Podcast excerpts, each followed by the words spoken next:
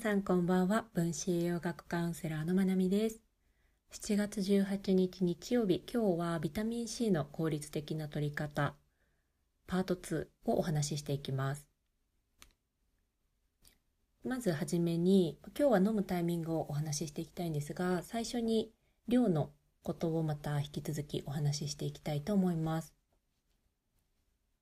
で昨日1日の最低量っていうのがアメリカで言われているのは 90mg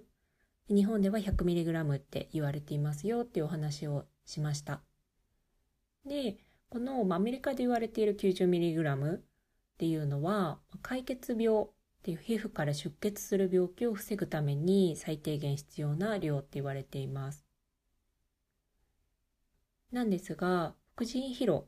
HPA 軸機能不全って言われるストレスによって脳と副腎のやり取りがうまくできなくなってコルチゾールっていう抗ストレスホルモンが出せなくなってしまう。そういった病態の場合には1日に 3g 必要になります。3g を取ると血圧の低下であったりとかストレス反応の低下が見られるという報告があります。でストレス反応にとって大切なホルモン。のコルチゾールであったりとかノルアドレナリンを作るためにもビタミン C が必要になります。飲むタイミングなんですがビタミン C は水溶性のビタミンなので一度にたくさんとってその時に使われなかった分体が吸収でしきれなかった分っていうのは尿と一緒に体外に排泄されてしまいます。なので吸収できる分以上を取っても無駄というかもったいないですよね。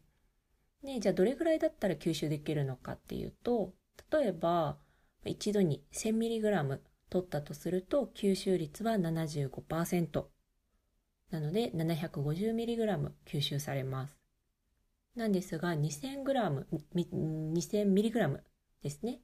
を取ると吸収率は44%に落ちて吸収される量は 880mg になります。で 1000mg で 750mg、2000mg で 880mg の吸収と大して変わりがないんですよね。なので1回に取る最適な量としては 1000mg と言えます。ビタミン C を経口のサプリメントで摂取した場合、飲んでから30分後に血中の濃度が上昇します。ビタミン C の場合は血中の濃度イコール効果っていう風に考えてもらっていいかと思います。で、飲んで30分後に上昇した血中濃度は4時間経つと元の濃度に戻ります。なんですが、血中濃度が元に戻る前、濃度が落ちきる前に次の 1000mg を追加してあげると階段式にだんだんと血中濃度が高くなっていくんですね。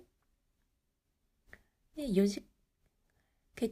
4時間経ってしまうと血中濃度が元に戻ってしまう。じゃあ何時間おきかっていうと1時間おきがいいとされています。1時間おきに飲むと血中濃度が下がりきる前なので階段式にだんだんと血中濃度を高めていくことができる。つまり効果を高めていくことができるということになります。で、4時間おきと1時間おきに飲んだ時の違いっていうのは約3倍にまで変わります。それなのでビタミン C サプリを最高に効かせられるように飲むとしたら 1g、1000mg を1時間おきに飲むことになります。で、じゃあ具体的にどれぐらいの量を飲んでいったらいいのかっていうと、ビタミン C の量は目的によって変えていく必要があります。で、例えば解決病の予防であったりとか、怪我を治りやすい状態でいるためには1日 90mg が必要ですね。これは日本でも言われる最低量、1日の最低摂取量にあたります。で、ま、ストレスが多かったりとか、副腎疲労、HPA 軸機能不全って言われるような状態であれば、1日に 3000mg。で、風邪などの場合、何かもう症状が出ている、白血球を応援したい状態であれば 9000mg、9g ですね、1日。で、がん治療などであれば点滴で1日に 50g が必要というふうに言われています。で私は普段は1日3回 1000mg 入ってるビタミン C を取ります。で普段は1時間おきとかにこまめには飲んでいないです。1日3回取っています。で、私普段の全然風邪ひかないんですけど、風邪ひいたとしたら、1時間おきに飲むと思います。で、だいたい合計9回ぐらい取っていくのがいいと思います。で、あとは、ま、日焼けした時とか、ストレスが多くかかった時なんかは1時間1回っていうのを意識して取るようにしています。はい。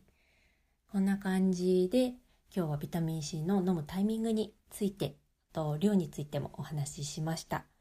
今日も聞いてくださってありがとうございます。